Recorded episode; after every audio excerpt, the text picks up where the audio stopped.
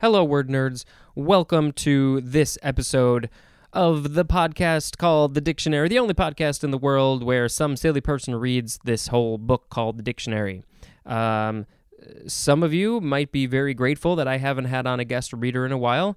Some of you might be saying, hey, have a guest reader, make this more interesting for me. Uh, but it's been a weird month, uh, so I've just been jumping on these recordings whenever I can. Uh, I'm not nearly uh, as ahead as I would like. Um, but anyway, let's talk about some words.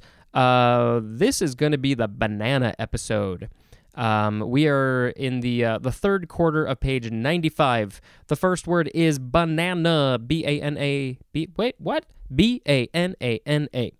Uh, let's see. This is a noun from 1597. One, an elongated, usually tapering tropical fruit with soft pulpy flesh enclosed in a soft, usually yellow rind. Number two, any of several widely cultivated perennial herbs uh, bearing bananas in compact pendant bunches. I feel like I have so many things to say about bananas. That's weird. Uh, let's see. This is a Spanish or Portuguese word. What? Why? Why did they write this this way? I'm going to ignore that. Um, it is of African origin and it is akin to the Wolof word. Uh, Wolof is W O L O F. I assume that's a language um, that I have never heard of before. Um, anyway, it is from the Wolof word banana, B A N A A N A, which means, oddly enough, banana. Uh, what do I have to say about bananas? they're they're tasty yellow fruits. Um, and now I've forgotten everything that I was going to say. Let's see. On Reddit, it has become a thing to post a picture of something with a banana in the picture and say banana for scale. So if you ever see somebody say banana for scale or something like that, that's where it comes from. I don't know who was the first to do it, uh, but banana for scale. I actually posted a picture of a super burrito that was about 14 inches long and I put it. I did the whole banana for scale thing uh, so people could see how giant this uh, burrito was. Uh, I heard that bananas share about fifty percent of DNA with humans. Is that right? Um, so you think that something is really different from you, but we actually share a lot more DNA with other just living things on this world um, than you realize. Uh, what else? Bananas. I heard. I think they used to have seeds. Uh, so the bananas that we know of today are actually um, have been genetically modified over probably many, many generations, many, many years, uh, to be something that was actually more fun and interesting to eat. Um, they uh, g- genetically modified. That's not maybe the the the term that you would think of, um, but anytime uh, you combine two things, uh, you're genetically modifying it. Uh, so they picked the bananas that had maybe less seeds or something, and they just kept on breeding those over and over again until they got the bananas that we're used to. Okay, that's enough about bananas. Now let's talk about banana oil. It is a noun from 1926, and we just have the synonym amyl acetate. We must have read that a while ago. Next, we have banana pepper. It is uh, two words, noun from 1973. A long tapered yellow pepper occurring in several varieties from mild and sweet tasting to hot and pungent. Uh, whenever I have the chance, I, I will I will put these on my salads. Uh, like I sometimes work at a uh, this one place and uh, they have a um, uh, a salad bar uh, so when I'm there for lunch, I will put these banana peppers because they're they're very strong tasting, but they're really tasty. Uh, next, we have Banana Republic. It is two words.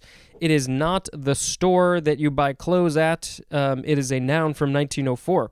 A small dependent country, usually of the tropics, especially one run despotically.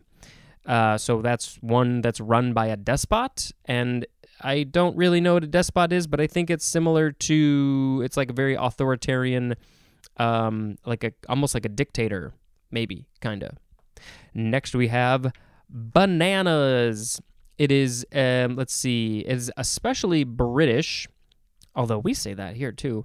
It's an adjective from 1957, and we have the synonym crazy, as in drives me bananas. Also, as in the crowd went bananas. Next, we have banana seat. It is two words. It is a noun from 1965, an elongated bicycle saddle. Uh, these are probably making a little bit of a comeback, but I know that these were big in um, maybe the 60s, 70s, 80s, something like that. Um, and it was, you know, usually on a kid's bike, although not necessarily. It was just a really long bicycle seat. I don't know why they designed them that way. Maybe I'll have to look into that. Who made the banana seat and why did they make it look like that? And why do people love it so much? Next, we have Bananas Foster, and the F is capitalized. This is a noun from lots of etymology. Uh, from 1976, a dessert of bananas flamed, as with rum, and served with ice cream. This is from Richard Foster, who was a friend of New Orleans restaurateur Owen E. Brennan at whose restaurant the dish was first made. I really want a dish uh, named after me.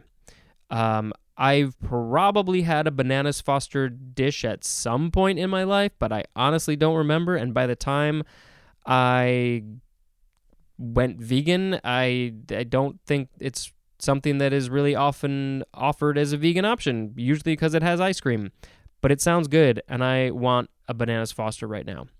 Next, we have banana split. Same story. It is a noun from 1915. Ice cream served on a banana sliced in half lengthwise and usually garnished with flavored syrups, fruits, nuts, and whipped cream. Uh, what is the difference between this and a sundae? Let me know. Next, we have we're done with bananas. We are now talking about the word banausic. Uh, I didn't really say that great. Banausic or Banausic. B A N A U S I C. It is an adjective from 1845 relating to or concerned with earning a living, and it is uh, used pejoratively, as in contempt for the banausic occupations. That is a quote from T.S. Eliot. Uh, see if I can find where that's from. Also, we have the synonyms utilitarian and practical, as in such mundane and banausic considerations as comfort and durability. And that is a quote from G.B. Boyer. Uh, related to or concerned with earning a living. Um, I uh, this is a complicated issue. We're not going to talk about it, but instead we're going to talk about the etymology. It is from Greek banausikos, which means of an artisan or non intellectual or vulgar. Wow, that is a negative word. Uh, from the word banausos, which means artisan. Uh, okay. Next, we have the word band. Uh, this is going to be the last word of the episode B A N D. It is the first form, and we are going to save the other forms for the next episode. So hang on tight. This one's long. Uh, let's see. It is a noun from. Oh, there's so much information from the 12th century. Um, okay, number one, something that confines or constricts while allowing a degree of movement. Number two, something that binds or restrains legally, morally, or spiritually. Number three, a strip serving to join or hold things together, as 3a, the two definition for the word belt. 3b, a cord or strip across the back of a book to which these sections are sewn.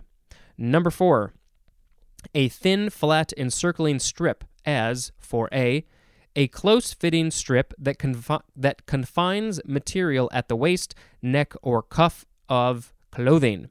For B, a strip of cloth used to protect a newborn baby's navel. Uh, yeah, I guess because when they are born, uh, they the um, what is that called? The umbilical the umbilical cord has been cut, uh, and so they've got uh, basically like a wound, a scab, a, a thing uh, where their belly button will end up being, um, and called also belly band. I've never heard of that. Maybe I should start wearing a band across my belly and call it my belly band. All right, uh, 4C, a ring of elastic. 5A, a strip, as of living tissue or rock, or a stripe, as on an animal, differentiable, as by color, texture, or structure, from the adjacent material or area.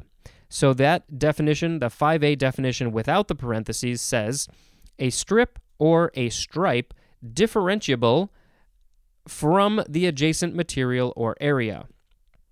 Uh, yeah, lots of animals and things have like a stripe or something, so they would call it a band. Uh, yeah, makes sense to me. 5b, a more or less well defined range of wavelengths, frequencies, or energies. I'm sure you've heard that, like the uh, the band of energy or wavelengths, whatever. 5c, we have the 7a definition for the word range. 6, a narrow strip serving chiefly as decoration, as 6a, a narrow strip of material applied as trimming to an article of dress. 6b is plural. A pair of strips hanging at the front of the neck as part of a clerical, legal, or academic dress. 6c. A ring without raised uh, portions. A ring without raised portions. And finally, number seven. What does this say? Oh, it says it is just the 1E2 definition for the word track. So, track has a lot of definitions and sub definitions. So, let's look at the etymology. In senses 1 and 2, it is from the Middle English band or bond, which is something that constricts. Uh, from the Old Norse band, akin to the Old English bindan, which means to bind. Uh, and in other senses, not 1 and 2, uh, it is from the Middle English bande, bande, which means strip, from the Middle French, from the ver, ver something Latin. Oh, let's go look up what this word is. V L vulgar Latin. Man, what does vulgar mean? We're not going to find out what vulgar means for a while because it obviously has some uh, different definitions. From the vulgar Latin binda, of Germanic origin, akin to the Old High German binta, which means fillet, uh, akin to the Old English bindan, which means to bind, and the word bend, which means fetter, and there is more at the word bind. Well, what is going to be the word of the episode? Oh, do I pick that or do I pick that? Um, well, I guess I'll just pick banana as the word of the episode because uh, you go, you eat you eat the banana and you have some potassium. Uh, don't eat too much, but they are good for you on occasion. And uh, you know they're the basis for bananas foster and banana split. So that is the word of the episode. Thank you very very much for joining me in this podcast. And until next time this is spencer reading the dictionary. Goodbye